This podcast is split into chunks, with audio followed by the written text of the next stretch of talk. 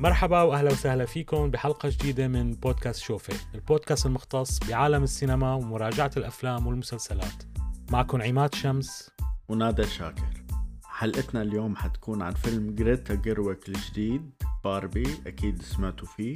حنعمل مراجعة للفيلم من دون حرق ونحكي شوي عنه ومقارنة صغيرة مع فيلم أوبنهايمر ونناقش بشكل عام ظاهرة باربنهايمر بالسينما وتأثيرها على صناعة الأفلام. كيفك نادر؟ طمني عنك. كله تمام. أسبوع سينمائي رائع آخر. حضرت عدة أفلام كتير ظراف كتير حلوين. أنت شو أخبارك؟ أنا تمام. كمان حضرت كم فيلم ومسلسل حابب أحكي عنهم. أنت شو حضرت؟ أول شي فيلم قديم لجوني ديب اسمه Fear and Loathing in Las Vegas ما كنت حاضره هاي أول مرة بحضره بتعرفه؟ مع بينيسيو ديل تورو ما هيك؟ تمام هن الاثنين بالأدوار الرئيسية بالفيلم. بصراحة ما كتير حبيته ما كتير استمتعت فيه. أنا كمان على فكرة بتذكر إني حضرته وما قدرت كمله حسيته كتير. بايخ هو المخرج تبع هذا الفيلم هو معروف أفلامه هيك شوي معقدة ونفسية ومدري شلون. ما كتير اندمجت فيه ما قدرت كمله يمكن حضرت منه نص ساعة بعدين وقفته. حضرت كمان فيلم كتير عجبني اسمه Corner Office سمعت فيه شي؟ لا ابدا ما بعرفه هذا الفيلم. شو كان اسمه؟ جون هام تبع Mad Men إيه بعرفه. كتير عجبني الفيلم. شوفي. ابدا ما بعرفه ولا سمعان عنه أنا. مع إنه هلأ عم اطلع على تقييمه على ال Rotten Tomatoes كتير سيء. 29% عاطينه النقاد. والله؟ مم. أنا عجبني تسليت فيه. مم. الجمهور عطيه 52% هذا على Rotten Tomatoes ممكن بعض الناس يلاقوا شوي ممل. IMDb عاطينه 6 من عشرة. okay شو قصته الفيلم؟ بيحكي عن واحد مبلش شغل جديد بصير معه مشاكل. ما بدك تحرقه للفيلم؟ ابدا. أوكي. يعني بتنصح الواحد يشوفه للفيلم؟ إيه بنصح الواحد يشوفه للفيلم. ظريف أنا استمتعت فيه بس يعني عم تقول تقييمه سيء ممكن بعض الناس يلاقوه ممل مثلا. okay. أنت شو حضرت شي جديد هالأسبوع؟ طبعا بالإضافة لباربي حضرت فيلم اسمه The Beanie Bubble على Apple TV Plus هذا الفيلم كمان يعني بدك تضمه على اللائحة تبع أفلام النوستالجيا مثل Tetris وفيلم BlackBerry وفيلم Air الفيلم بيحكي عن الظاهرة اللي صارت بالفترة التسعينات عن هدول ال- الألعاب ال- المحشية ال Beanie Babies يعني قصة صعود وهبوط وال bubble اللي صارت إنه صارت العالم تشتريها لهي الألعاب و- ووصلت أرقام يعني مخيفة على مواقع المزادات مثل eBay تنباع بأرقام فلكية. حلو كتير الفيلم يعني ظريف مع إنه شوي هيك فيه تعقيدات بالخط الزمني تبع الفيلم. الفيلم بيحكي عن ثلاث شخصيات نسائية اللي هي بسببهم هن نجحت الشركة. الفيلم بيحكي قصصهم. ثلاثة وشلون بتتشابك بين بعضها. فيلم من بطولة زاك جاليفياناكس. هي أنا أول مرة بشوفه بلا دقن عادة نحن بنعرفه من أفلام ال Hangover دائما بيكون له دقن أو لحية. بتشاركوا البطولة كمان إليزابيث بانكس وسارة سنوك من مسلسل سكسيشن. سكسيشن ما حضرته Severance حضرت وحبيته كتير. تمام Severance رائع جدا جدا المسلسل. Succession يعني مختلف يعني بدك تقول هو Game of Thrones بس بعالم ال business والتجارة. امم كتير كتير كتير حلو المسلسل. هو أربع أجزاء مانو كتير طويل يعني. خلص أربع أجزاء وانتهى. أي واحد بيحب هذا المجال يعني إنه الصراع بعالم ال- ال business لازم يحضره للمسلسل. كتير حلو. حواراته سريعة مختلفة عن المسلسلات النمطية. تمام. حضرت فيلم اسمه Joy Ride. كل أبطاله آسيويين من شرق آسيا. واحدة من بطلاته كانت البنت يلي بفيلم آه، Everything Everywhere All at Once. الصراحة يعني هو فيلم كوميدي بس يعني هو باختصار قصته إنه واحدة من البنات بيكونوا أهلها أمريكان متبنيينها هي بتحاول إنه تدور على أمها ال- الصينية فبتسافر هي ورفقاتها على الصين وبتبلش إنه مثل رحلة آه، البحث عن الذات ورحلة البحث عن أمها. فيلم كوميدي بس الصراحة يعني البداية كانت حلوة بس بعدين حسيته انحدر مستواه وبالنهاية يعني هيك حسيت تحصيل حاصل الفيلم وما كتير يعني عجبني أنا فيه يعني كم مشهد حلوين بس آه، مو كتير يعني بعطيه اثنين ونص من خمسة بتقييمي أنا حضرته كمان لجوي رايد ظريف كان مضحك ضحكني كذا مرة كذا مشهد بس يعني ما بيستحق حلقة أنا بقول مم. لا لا ما يعني إذا حدا بيحب إنه هيك كوميديا خفيفة مم. آه، بس فيها شوية مشاهد يعني إنه مو عائلية عشان تكونوا بالصورة يعني. بالحديث عن موضوع حلقة حضرت Spider-Man Across the Spider-Verse الفيلم ال animation الجديد عن شخصية سبايدر مان مايلز موراليس. بتابع الفيلم القصة بعد الجزء الأول. بيورجينا وجهة نظر تانية اللي هي وجهة نظر جوين شخصية أساسية كانت بالفيلم الأول. هلأ هذا الفيلم لازم نعمل عنه حلقة لأنه كتير حبيته وكتير كان ممتع وشوفه مليون بالمية. أكيد. هذا حيكون موضوع حلقتنا الجاية. حلو كتير. okay. حضرت كمان آه، مسلسل آه، على Apple TV اسمه Hijack بطولة إدريس ألبا. هم، عرفته. يعني قصة باختصار عن محاولة اختطاف طيارة وبيكون إدريس ألبا موجود على الطيارة وهو بيكون دوره negotiator يعني هو بيشتغل بعالم ال business وهو الشخص اللي بيكون موجود لإتمام الصفقة. المسلسل عبارة عن سبع حلقات شوي بشد بس حسيت الأحداث كتير مانا منطقية. هن صحيح الناس على الطيارة مختطفين بس بتحسهم كتير أخدين راحتهم. يعني ما بتحس إنه فيها الخطر كتير يعني كل واحد عم بيتحرك على كيفه بيقوم ويقعد وهيك. أو ما بتحسهم موجودين على طيارة بتحسهم موجودين بأوضة القعدة. مزبوط. أنت شفته للمسلسل؟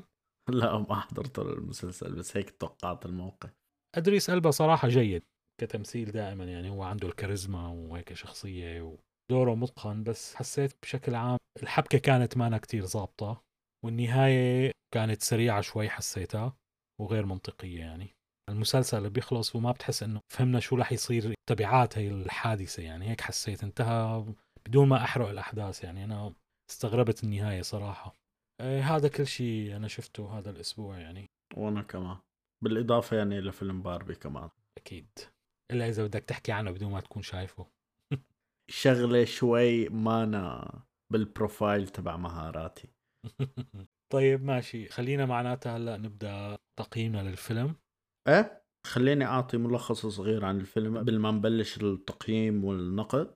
فيلم باربي هو أحدث أفلام المخرجة جريتا جيرويك اللي عملت أفلام مثل Lady Bird وأحدث نسخة من فيلم Little Women هو أكيد من بطولة الممثلة مارغوت روبي والممثل راين جوسلينج بالإضافة لعدة أسماء أخرى مثل أمريكا فريرا الفيلم مقتبس عن لعبة باربي الشهيرة بجميع أنحاء العالم اللي هي دمية إلها أشكال مختلفة تقليديا معروفة أنها لعبة للفتيات بتم تصنيعها من قبل شركة ماتيل الأمريكية.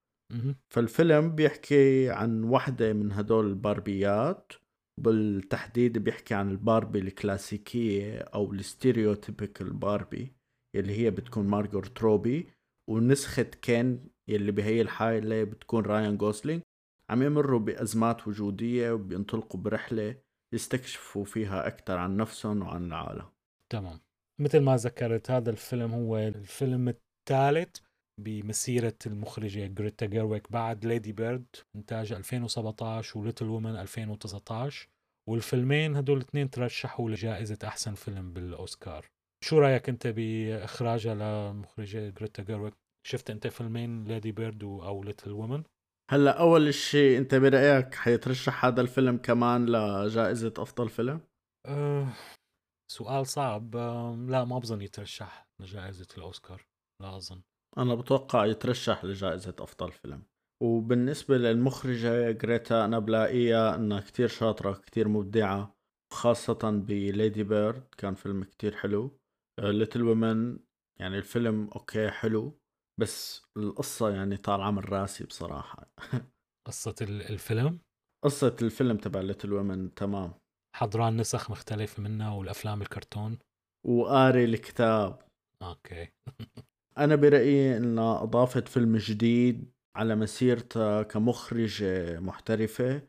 تعرف شو عم تعمل كان كتير مختلف عن أفلامها الباقيين التانيين. كان منعش كيف مصور ومظبط بشكل عام. فأنا برأيي إن أداءها هي بصناعة الفيلم كان جدا جدا رائع يعني يعطيها العافية. معلومة على السريع صار الفيلم محقق فوق المليار دولار بشباك التذاكر. لهلأ هو تاني أعلى فيلم للإيرادات ب 2023 بعد سوبر ماريو. برأيك ممكن يحتل المركز الأول؟ يعني يتفوق على ماريو؟ ممكن جدا إنه يتفوق على ماريو نعم لأنه ما صار له كمان فترة طويلة عم ينعرض فيها. صراحة أنا بشارك ب شو بيقولوا له؟ box office estimation مثل لعبة بتحط أنت توقعاتك لل box office بخلال فترة الصيف. يعني أنا كنت حاطط إنه الفيلم ممكن إنه يكون ضمن العشرة الأوائل بس نهائيا ما كنت متخيل إنه فيلم باربي يكون بالأول ثلاث مراتب. يعني هلأ هو حاليا رقم اثنين. وكتير سهل إنه ممكن يصير الفيلم رقم واحد بأعلى إيرادات لهي السنة. شيء غريب صراحة يعني هي الظاهرة تبع هذا الفيلم وفيلم أوبنهايمر والظاهرة كلياتها اللي صار اسمها باربنهايمر إنه العالم يروحوا يحضروا الفيلمين بيوم الافتتاح. شيء غريب كتير كتير يعني أنا ما كنت متخيل إنه فيلم عن لعبة بلاستيكية أو لعبة للأولاد الصغار أو البنات الصغار.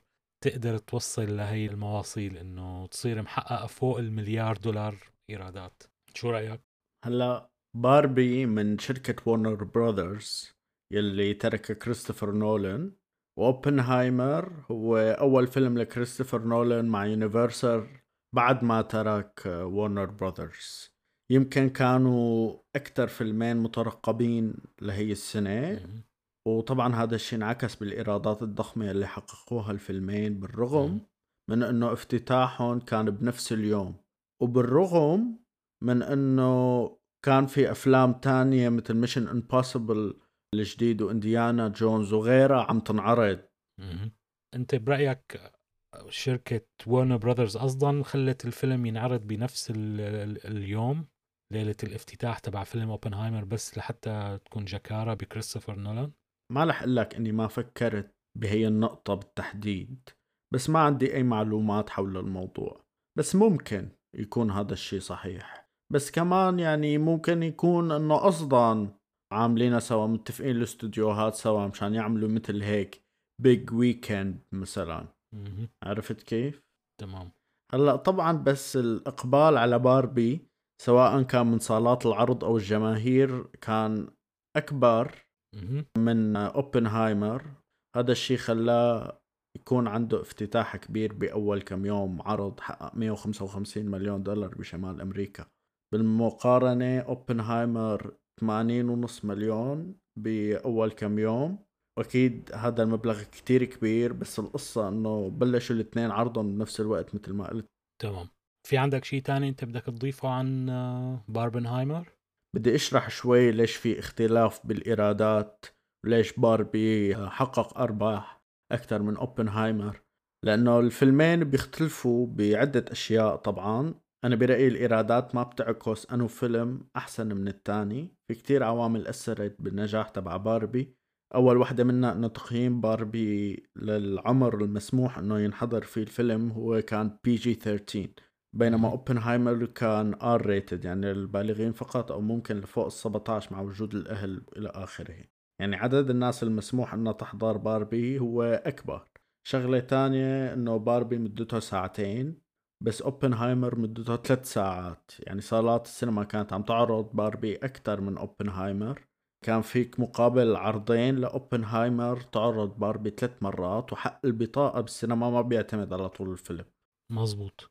وآخر شغلة ممكن فكر فيها إنه أوبنهايمر بيطلب إنك تحضر الفيلم بسينما IMAX وكريستوفر نولان بينصحك إنك تحضر الفيلم بسينما IMAX وهي السينما مانا موجودة بكل أنحاء العالم عرفت؟ فممكن يكون عليهم ضغط والناس ناطرة دورها مزبوط هو الفيلم أحسن إنه أو أحلى إنه ينحضر ب IMAX هذا الشيء أثر يعني على إيرادات الأوبنهايمر. ده صار حوالي 600 مليون دولار محقق إيرادات ما هيك؟ أوبنهايمر ميزانيته 100 مليون دولار أرباحه وصلت لل 578 عالميا.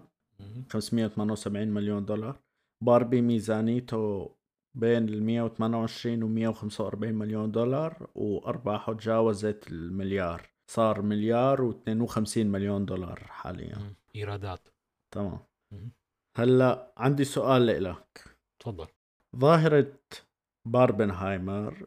يعني في فينا نقول انها عودة كتير قوية لأيام السينما والإيرادات الضخمة خاصة بعد كوفيد 19 ويعني بشكل عام انتصار لمجال صناعة الأفلام كان افتتاح هدول الفيلمين سوا أفضل افتتاحية من ناحية الإيرادات من عام 2020 بس سمعنا كتير كلمة هذا الفيلم بده ينقذ السينما وهذا الفيلم بده يرجع العصر الذهبي تبع السينما عم تنرمى وتنقال على عدد كبير من الأفلام.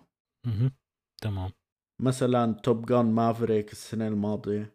مزبوط. سؤالي هو هل الأمر عن جد أنه نحن ناطرين فيلم أنقذ السينما أو الأمر ببساطة بيتطلب أنك تصنع فيلم جيد مع قصة حلوة ومصنوع بشكل متقن فيه أمور مثيرة للاهتمام تخليك تفكر وتسوق له منيح؟ وبعدين بتروح الناس عن جد تصرف مصاريها ما بعرف 17 12 دولار على فيلم.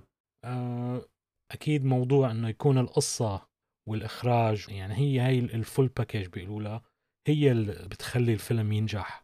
صراحة يعني الموضوع بيعود مثل ما قلت إنه الحبكة والقصة هي أهم شيء لحتى يكون الفيلم آه، ناجح. بالإضافة طبعا إنه في عناصر تانية بتخليه إنه يكون ناجح مثل النجوم يلي مشاركة فيه قديش الشركة الإنتاج عم تدفع آه، الموضوع الدعاية وال media وال marketing. كلياتهم بيخلوا إنه هذا عامل إنه الفيلم ينجح بالسينما أو شباك التذاكر. بس هل هو هذا الفيلم يعني إنه فيلم باربي أو أوبنهايمر هن اللي حي يخلوا السينما ترجع تعود لأيام الذهبية؟ أظن الموضوع لا كتير أصعب من هيك.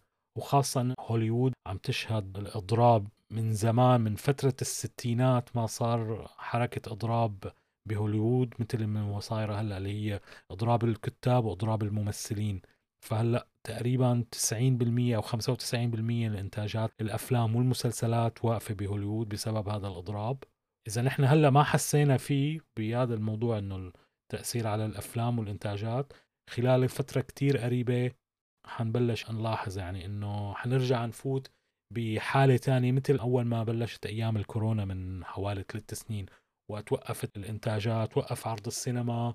حنرجع نفوت بنفس الحالة مرة تانية لأنه هلأ كل الإنتاجات وقفت وحتى الأفلام يلي خلصت وخلص إنتاجها والإخراج وكلها جاهزة للعرض عم يفكروا الاستديوهات إنه يأجلوا عرضها لبين ما تنحل أزمة الإضراب لأنه إضراب الممثل ما بيعني إنه ما يمثل. اتحاد النقابات الممثلين بتمنعه إنه يشارك بأي غير ال post production إنه التسويق للفيلم. ممنوع يطلع يعمل مقابلة على التلفزيون أو على اليوتيوب أو أي شيء أو بمجلة أو يروح على ال premiere تبع الفيلم. فهذا الشيء بيأثر كتير على الأرباح أو عائدات الأفلام. فهلأ مثلا أفلام مثل ديون اللي كان المفترض إنه ينعرض بشهر نوفمبر في كتير احتمال هلأ إنه يتأجل للسنة الجاية بسبب الإضراب. إذا ما انحلت المشكلة من هلأ وقتها يعني. والإضراب هلأ صار له قريب الشهرين ونص يمكن يمكن صار ثلاثة أشهر يعني للكتاب. والممثلين كمان صار لهم حوالي شهر شهر ونص مضروبين وما بنعرف لوين بدها توصل يعني القصة. يعني جايتنا أيام سوداء مثل ما بيقولوا بعالم الأفلام. بس فيك أنت تقلنا باختصار شو سبب هالأضراب أو شو مطالب الكتاب والممثلين في هوليوود حاليا؟ طبعا. الأضراب بلش مع الكتاب لشغلتين أساسيات باختصار. بسبب المنصات ال streaming مثل نتفليكس و HBO Max و Disney Plus وغيرها وغيرها وغيرها. والشغلة الثانية اللي هي ال artificial intelligence الذكاء الاصطناعي. هلا ليش هدول السببين تحديدا هن أهم شيء المنصات ال streaming مثل نتفليكس ما بتعرض عدد المشاهدات. مثلا فيلم جديد نزل أو مسلسل من زمان القنوات التلفزيونية أو المحطات التلفزيون بتقلك إنه مثلا مسلسل Friends مثلا على سبيل المثال انحضر عشر آه، ملايين على المحطة. فهي العشر ملايين صحيح مثلا الممثل أو الكاتب هو قبض آه، وقت كتب الحلقة وقت تم الإنتاج مثلا.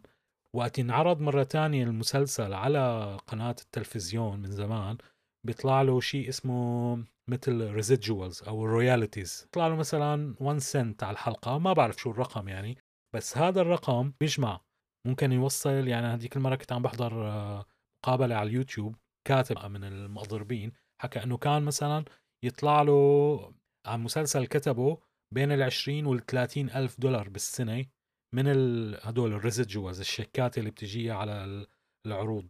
بيقولوا لها هي ال syndication إنه رد انعرض مرة ثانية على قناة تلفزيونية معينة. تصور 20 ل 30 ألف دولار بيطلع له. وقت بلش إنتاجات النتفليكس وغيرها صاروا يخبوا هي الأرقام. ما حدا بيعرف قديش في آه، مسلسل عم ينحضر.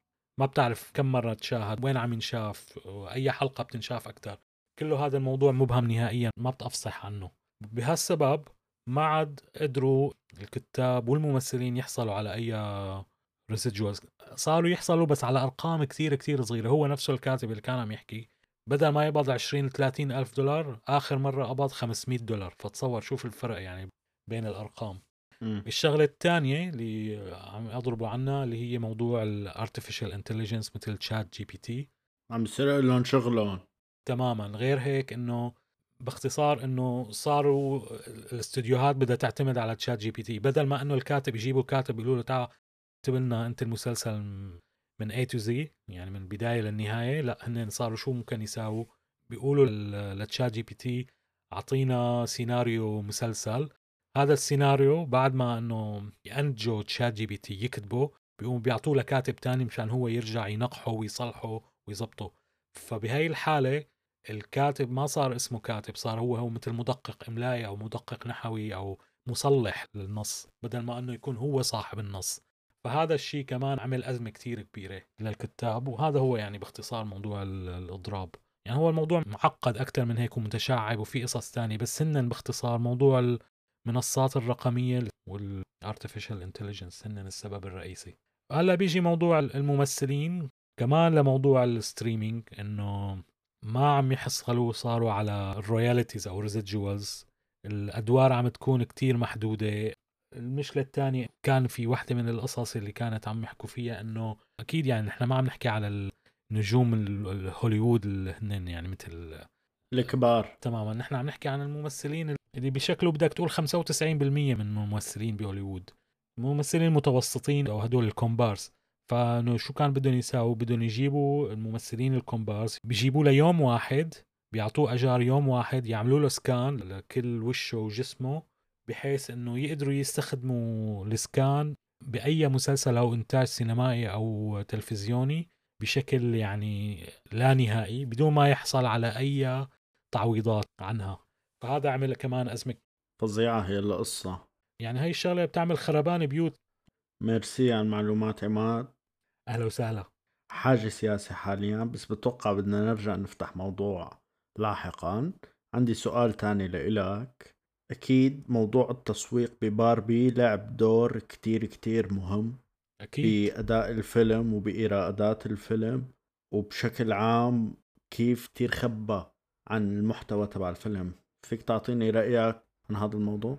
الصراحة يعني الحملة التسويقية تبع فيلم باربي من أنجح الحملات ويمكن أظن كمان ساعدهم كتير موضوع الحظ يعني هي هي قصة باربي وأوبنهايمر والمعركة اللي احتدمت بين الجمهور إنه لا أنا بدي أحضر باربي لا أنا بدي أحضر أوبنهايمر لا نحن بدنا نحضر الاثنين سوا هي هي لحالها هي مثل ما بيقولوا يعني حالة ما بتصير دائما يعني وإنه صادفت انه صارت مع هدول الفيلمين أنا كنت متوقع إنه حيكون سبب آه، يأذي واحد من الأفلام أو يأذي الفيلمين بس بالعكس اللي صار إنه عمل دفعة أو حملة تسويقية مجانية للفيلمين لدرجة إنه صارت هذا مصطلح باربنهايمر صار موجود مستخدم بشكل على أوسع نطاق. فأظن غير إنه الشركة دفعت مصاري على الموضوع للتسويق موضوع إنه كمان ال social media لعبت كتير دور كبير حتى جوجل هلأ إذا أنت بتكتب كلمة باربي بتصير لون الصفحة هيك زهري وبيطلع لك مثل هيك fireworks وشغلات. يعني لهالدرجة إنه الفيلم فات ب مثل ما بيقولوا ال pop culture تبع الناس. يعني هذا بالثقافة العامة. يعني أنا صراحة منبهر بالحملة التسويقية تبعهم. هلأ لنخلص موضوع باربنهايمر أكيد أنا ما برأيي كان في حرب مثل ما عم تقول تماما يعني. يعني بالعكس بدال ما إنه أي فيلم يتفوق على الثاني الفيلمين نجحوا. الفيلمين مختلفين بشكل كبير عن بعض وما بعرف إذا ملائم حتى إنه نقارنهم من ناحية المحتوى. برأيي الفيلمين شوفة أكيد بس أنا شخصيا ممكن إني أفضل أوبنهايمر على باربي. يعني حسيت إنه شدني أكثر ولقيته الفيلم الأفضل. أنت شو رأيك؟ يعني صراحة أنا الفيلمين استمتعت فيهم. ما فيني أقول إنه واحد أكثر من الثاني اثنيناتهم صراحة حسيتهم نفس المتعة كانت.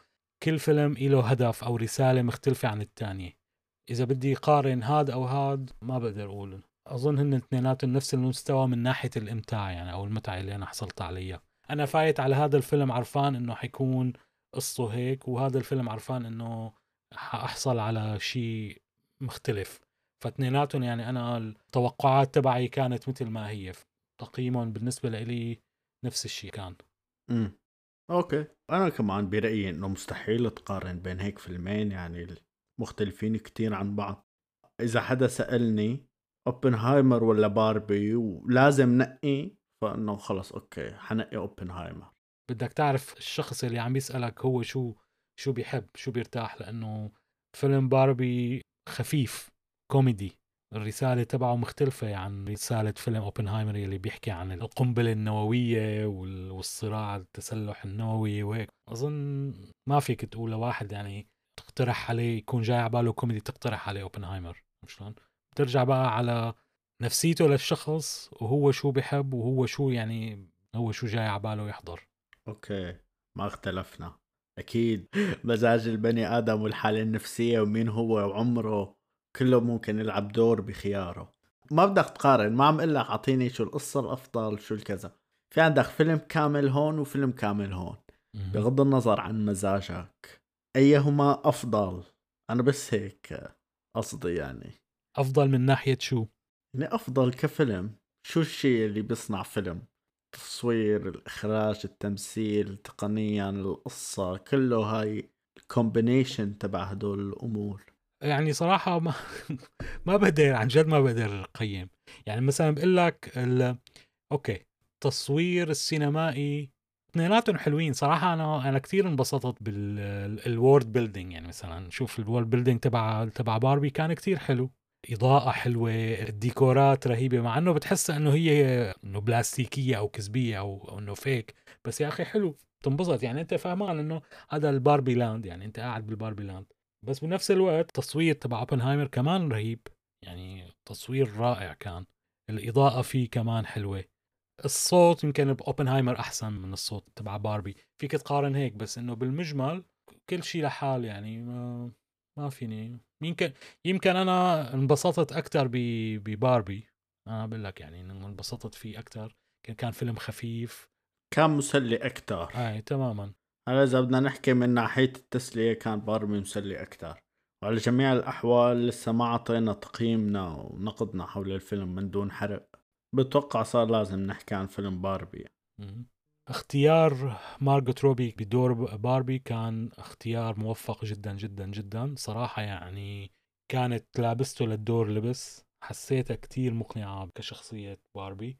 كمان رايان جوزلينج دوره بكين كان خطير. كتير حلو حسه الفكاهي هو هذا الشيء يعني نحن مو متوقع دائما منه مع إنه هو له أكثر من فيلم كوميدي. أنا واحد من الأفلام اللي كثير بحبها له هو The Nice Guys كتير دوره حلو في كوميدي. فهو نحن دائما بنعرفه هو الشخص إنه هيك ال serious هيك الغامض اللي ما بيحكي. مع إنه هون بهذا الدور لا بالعكس كثير هو كان منطلق ودوره كتير كوميدي فأنا كتير حبيته بهذا الدور. الإخراج كان كتير أسلوبه حلو لجريتا جيرويج بالفيلم كتير عجبني. قصة الفيلم شوي حسيتها مشربكة. ما بعرف التركيز كان على باربي ولا كان التركيز على كين بتحس شوي هيك ضايع الطاسة. وكمان اجى على الخط قصتها لشخصية أمريكا فيريرا جلوريا كمان فاتت على الخط. فكان في أكثر من حبكة بتحس أو أكثر من قصة حسيت شوي هذا الموضوع عطى ضعف للفيلم بشكل عام.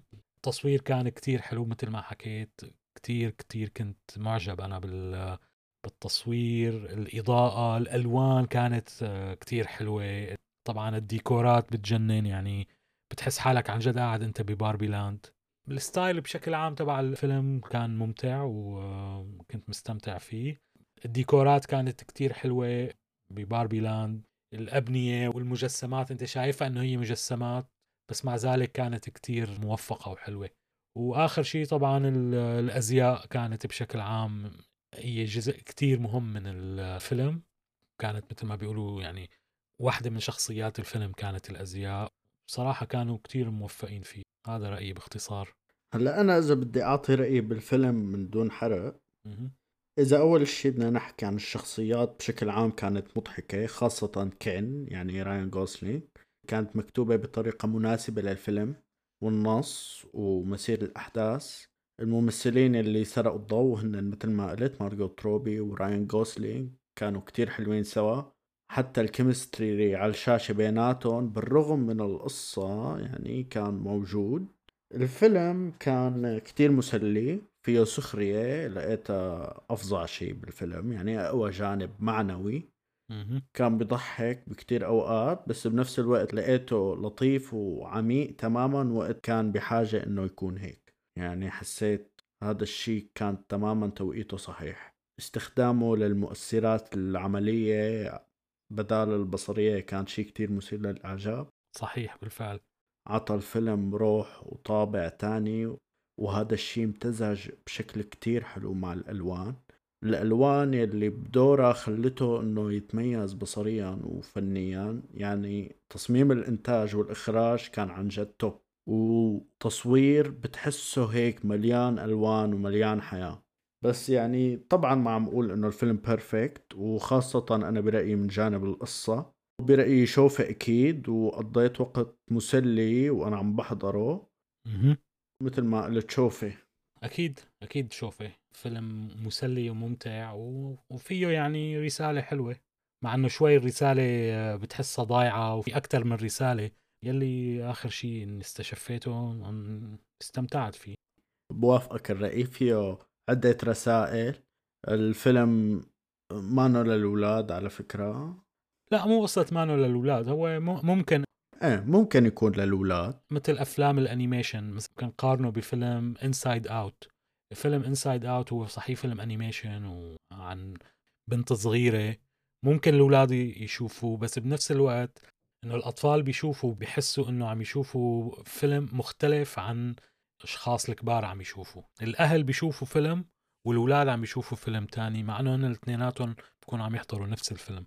فهذا الشيء كمان بينطبق على فيلم باربي nice one ما أعطيتني رأيك بجريتا وافلامها السابقة خاصة Lady Bird. Lady Bird هو كان أول فيلم لإلها بتذكر وقت أنا حضرته بالسينما كنت كتير سمعان عنه إنه هذا أحلى فيلم و... وأهم أفلام السنة. وقت حضرته يمكن كنت آخذ صورة أو هيك يعني إنه متوقع فيلم يكون كتير كتير كتير يكون مميز. وقت حضرته يعني صراحة كان عادي ما هلوك شيء كتير مميز.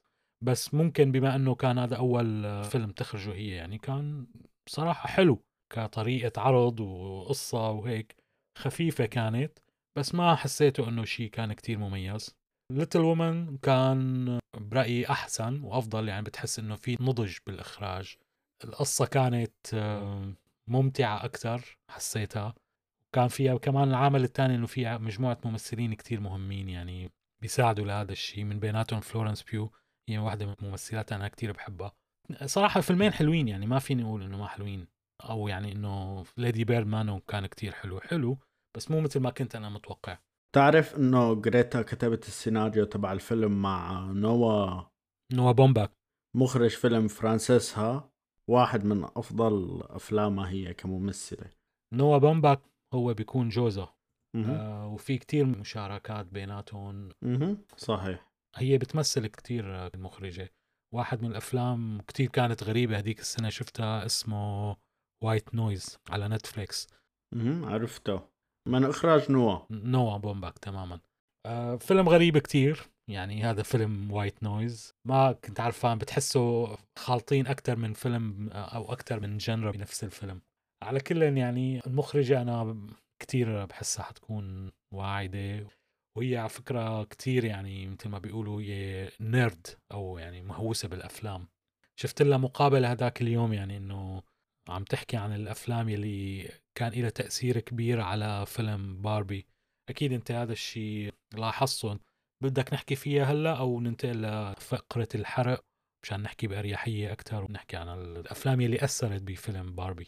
برأيي هلأ فينا ننتقل لفقرة الحرق يلي حنحكي فيها عن تفاصيل القصة وتفاصيل الفيلم للناس اللي حضرت الفيلم أو اللي ما بهمها إذا حضرته ولا لا. okay تمام. بدك أعمل recap سريع للقصة كاملة؟ تمام. الفيلم ببلش بعالم باربي المثالي باربي لاند مع شخصياتنا الرئيسية. وبيوم من الأيام بتبلش باربي تسأل أسئلة صعبة مثل مثلا شو بصير وقت الواحد يموت؟ أسئلة وجودية. وبيبلش كل شيء يتغير. عندها مثلا بصير له رجليها مسطحين. موضوع كتير مهم بالفيلم صدقوني. فبينصحوها إنها تروح تستشير باربي الغريبة بسموها يلي بتقلها إنه البنت بالعالم الحقيقي اللي عم تلعب فيها عندها مشكلة ولازم تروحي تساعدي إياها أو تشوفي شو القصة يعني. بنفس الوقت كين ببلش يطرح أسئلة عن دوره بالحياة ووجوده كمان أسئلة وجودية بهي الحالة. وإنه ليش ما فيه مثلا يروح يقضي الوقت مع باربي؟ لأنه girls night أو ليلة النساء. وبيرافق باربي بالرحلة على العالم الحقيقي.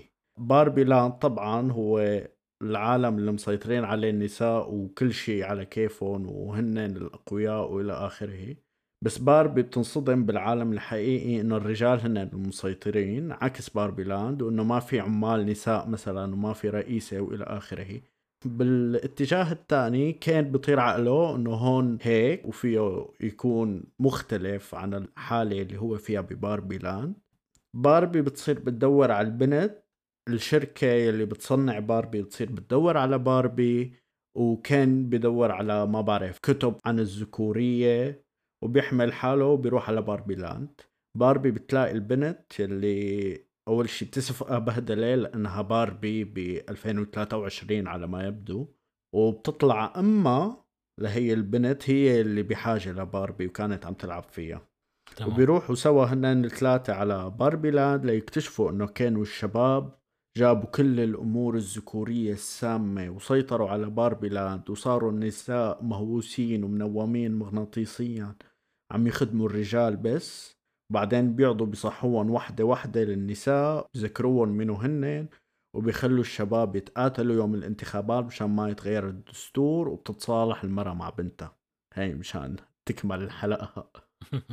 تمام. احكي لنا عن هدول الأفلام يلي كنت عم تذكرون يلي تأثرت فيهم جريتا أول فيلم متأثرة فيه أو يعني كان موجود بالفيلم هو فيلم ستانلي كوبريك 2001 Space Odyssey اللي كان مصور يعني بدك تقول مشهد يعني طبق الأصل لمشهد البداية من هذاك الفيلم والمقدمة أو الناراتور عم تحكي إنه من زمان البنات ما كان عندهم ألعاب إلا الدولز بعدين لحتى ما إجت باربي تغير كل المفهوم مثل ما بتقول إنه عم السلام وتغيرت نظرة الناس كلياتها بشكل عام على الألعاب. نسخة طبق الأصل عن المشهد بس بدال السعادين بنات صغار وبدال متوازي المستطيلات باربي. تماما. آه الفيلم الثاني اللي كانت كتير متأثرة فيه هلأ هي حكت عن أكثر من 30 فيلم.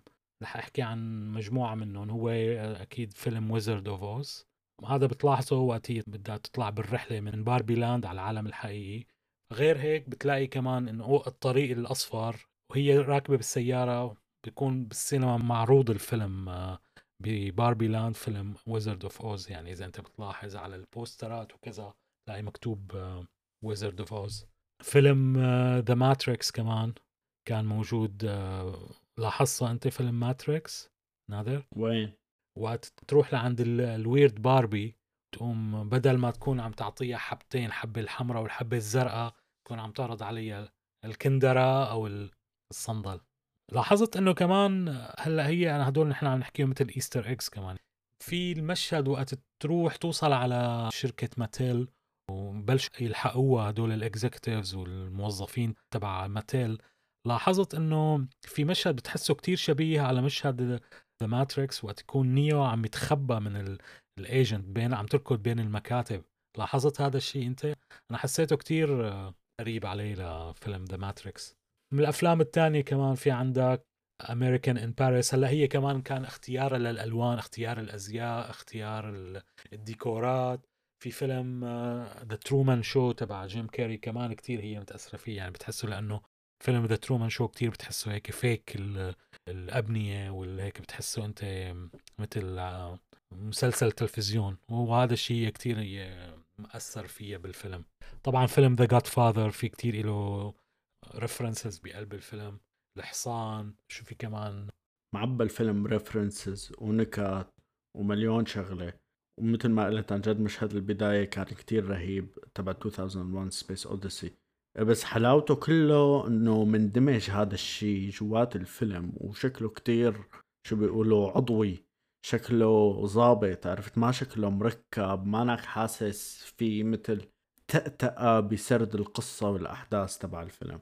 صحيح. إيه شو رأيك أنت بالرسالة تبع الفيلم؟ أو أنت شو الحبكة أو القصة تبع الفيلم؟ أنت شو رأيك فيها بشكل عام؟ ما حسيتها شوي هيك كانت مشربكة؟ هلا الفيلم بشكل عام يعني ضل هو سنين طويلة عم يحاولوا يعملوه ويمكن لو من عشر سنين اشتغلوا عليه وعملوه وصوروه كان حيكون كتير مختلف عن الفيلم اللي شفناه هي السنة وخاصة من ناحية المحتوى. عم يلعب على كتير أمور حساسة. كتير من الكوميديا كانت موجهة لجمهور كبير بالعمر مثل ما حكينا. بس على كل حال هي هي الكوميديا اللي كانت أحلى شيء بالفيلم يعني مع المسخرة. هو هذا الطابع كمان يلي فيه كتير references مثل ما قلت قبل شوي. وكيف طرح تأثير باربي على ثقافتنا ممكن ثقافتنا نحن بالذات على ثقافة شعب معين على كوكب الأرض. وبنفس الوقت تأثير باربي على كين في أشياء حلوة كيف مثلا كانت مفكرة أنه تأثيرها إيجابي على النساء والبنات الصغار بالعالم وأنه مفكرة حالها عملت أشياء كتير منيحة بس طلع كله مو صحيح. حسيته الفيلم سطحي وحاول يغوص بمواضيع حساسة. يعني كيف حسيته سطحي خاصة من الناحية كيف صور الذكورية والرجال وكين وكيف إنه هذا الشيء هو اللي رجعوه معه. كان فيه كمان شوية موسيقى ورقص ومثل ما عم تقول حاول يوصل كذا رسالة أو يعلمنا كم درس على الطريق. القصة نوعا ما لقيتها مترابطة بأول فترة بس بالنص الثاني حسيتها ضعفت. يعني حسيت الفيلم وقت وصلوا كين وباربي على عالم البشر وبلشوا يكتشفوا هالأمور الجديدة. هون كان كتير حلو الفيلم. كان مثل مقسوم بدك تقول نصين أو جزئين. الجزء اللي هو بباربي لاند وجزء وقت تروحي على العالم الحقيقي. ف كنت مستمتع أكثر أنا بعالم باربي لاند. بس كمان حلو الفترة اللي كانوا قاعدين فيها بالعالم الحقيقي كمان كان في يعني مواقف حلوة ومضحكة آه، مسلية. من بعدها بلش شوي شوي ينحدر حسيت هذا برأيي وخاصة القصة. ما حبيت النهاية وما حبيت كيف خلصوه للفيلم. أنا أنا بتفق معك. يعني آخر فقرة بشكل عام ما حبيتها وحسيت في هجوم بشكل عام على الذكور أو الجنس الذكري أو على الرجال عرفت بالفيلم. وما حبيت كمان الرسالة تبع نهاية الفيلم يعني بدال ما يصير مثلا في مساواة بباربي لاند عرفت؟ هلأ أنا كنت متوقع إنه حيكون في هيك شيء بالفيلم يعني بسبب الجو السياسي بهوليوود. وحسيت إنه مستحيل يخلى الموضوع خاصة وقت تشوف القصة تبع الفيلم بس حسيتهم انه زادوها شوي. كمان إجاني إحساس إنه الفيلم عم يحاول يوصل رسالة إنه الرجال والنساء ما بحاجة لبعض وهي حسيتها ثيم تكررت كذا مرة عبر الفيلم وممكن تكون من الرسائل المتعددة تبعه وهي بصراحة من الرسائل اللي أنا ما كتير حبيتها. ومثل ما قلت إنه بالأخير ما عملوا مساواة بالعكس إنه رجعوا باربي لاند مثل ما كانت. بس هل الموضوع كان تخطيط جريتا أو تدخل الاستوديو بتوقع لا. هذا هو الشيء يلي مخطط له جريتا لأنه كمان كان في ترابط نوعا ما بالمشاهد والقصة وكيف تطورت الأحداث والشخصيات. أظن كانوا عاطينا ضوء أخضر لجريتا جيرويج تعمل اللي بدها إياه بالفيلم. ومثل ما قلت أنا أصلا صراحة في كتير مقاطع كنت مستغرب إنه كيف ماتيل سمحت لها إنه تحكي على الشركة. يعني هلأ في كتير مقاطع كانت عم تهاجم الشركة بشكل مباشر. يعني الفيلم كان عم يتمسخر على الشركة والناس اللي بيصنعوا باربي والمسؤولين بس حسيت المسخرة ما كانت كتير وقحة. عرفت إنه ما مسحوا فيهم الأراضي إنه هيك نص نص. بس أنا على فكرة كمان كل المشاهد بالمركز تبع ماتيل وتبع المجلس والمسؤولين عن باربي إنه كلهم ما فيهم ولا مرة. ما حبيتهم بصراحة. حسيتهم هيك مدحوشين إنه الشركة عم تحاول تبيض وجه إنه سامحة إنه يتمسخروا عليها. هيك على فكرة حسيتهم. أظن أظن يعني مثل عملت هيك مشان تورجي العالم إنه هن يعني open-minded متقدمين وما عندهم مشكلة بتخلي العالم تهاجمهم مشان هيك يعني إنه مثل بيقولوا دس السم بالعسل. أه شغلة كمان هلا تذكرت لاحظت إنه ويل فاريل كان هو مدير الشركة. هلا الشيء الغريب إنه ويل فاريل كمان من كم سنة عمل فيلم ليجو كمان كان دوره بالفيلم إنه هو بيكون مدير الشركة. حلو كان الربط. كان مدير الشركة ويل فاريل ولا كان أبوه للولد ال... إيه بس كمان هو مدير يعني إنه دوره بيكون okay. مدير. هلأ هو ويل فاريل بهذا الفيلم ما إنه هو كان الشخصية الشريرة يعني بس حاولوا إنه يعطوه هذا الدور. كمان بنفس الوقت كان دوره بتحسه هيك مقطوش. شفناه نحن وقت كان بعالم الحقيقي بس بعدين وقت حاول يلحقها على باربي لاند بتحسه اختفى. ما بيطلع هيك لآخر مشهد يعني إنه بتحسه كان دوره ما كان كتير آه، له أهمية بكل الفيلم. في لقطة بتلاقيهم عم يركضوا ورا. بالخلفية. هو والمدراء تبعه أو المجلس تبع الشركة يعني مثل ما عم يقولوا. إيه أنا كلهم حسيتهم مو بمكانهم هدول المشاهد على جميع الأحوال. إيه معك حق. هلأ أنا اللي مثل ما قلت تماما أنت هذا موضوع الجماعه الذكورية أو المجتمع النسائي.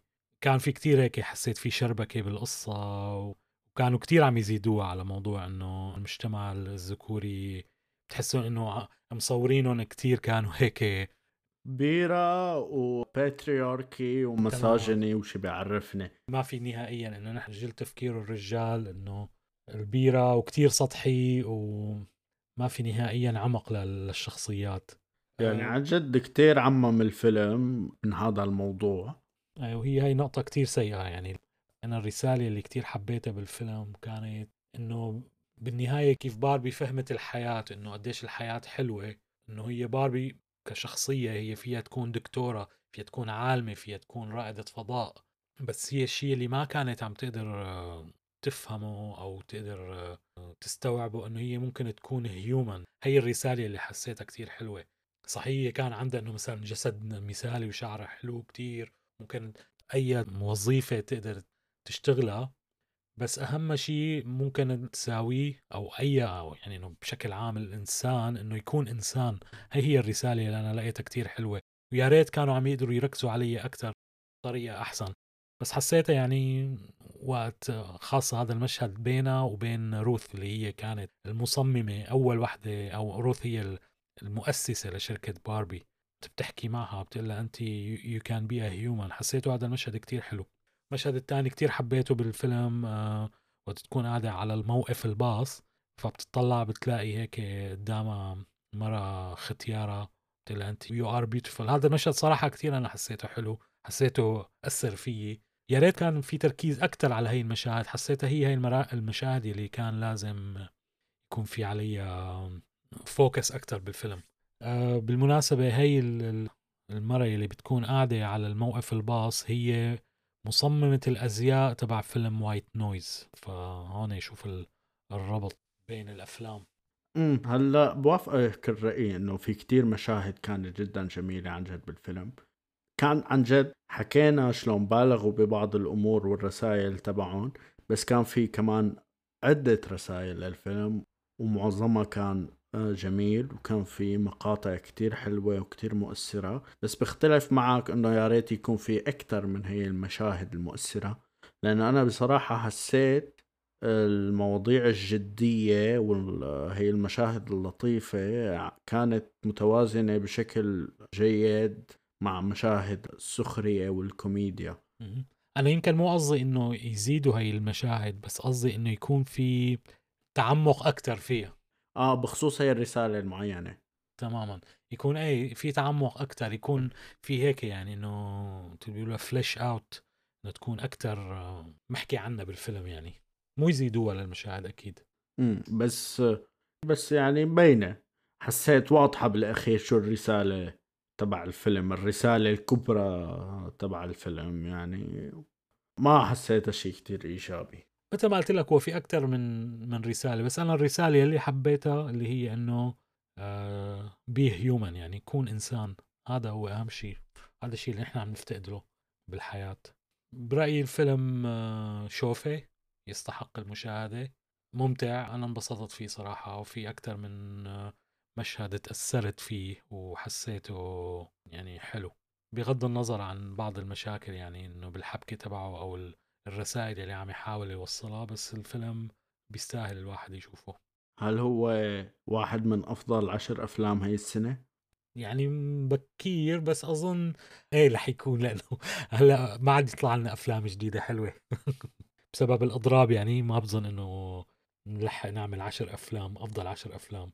طبيعيين هن ما صدقنا ايمت إجتنا سنة حلوة ومليانة أفلام حلوة وبعدين رجعوا فورا خلاص بدهم يضربوا. ينزعوا لنا هي السلسلة. تماما. إيه فالفيلم شوفه برأيي؟ أنت شو رأيك نادر؟ أنا أكيد كمان برأيي الفيلم شوفه يعني أكيد فيه بعض المواضيع أه ممكن توافق معه ممكن تختلف معه. بس يعني مو ضروري دائما يكون الفيلم مفصل كيف ما أنت بدك تشوف العالم وكيف بدك تشوف الحياة. كتير كان مسلي وهذا الشيء المهم. شوفه مية بالمية. بس فيني لكم شوية spoilers للحلقة الجاية إنه في فيلم already بال top 10 وحتى بال top 5 لأفضل أفلام هي السنة اللي هو Spider-Man Across the Spider-Verse يا سلام. يا عيني. Okay.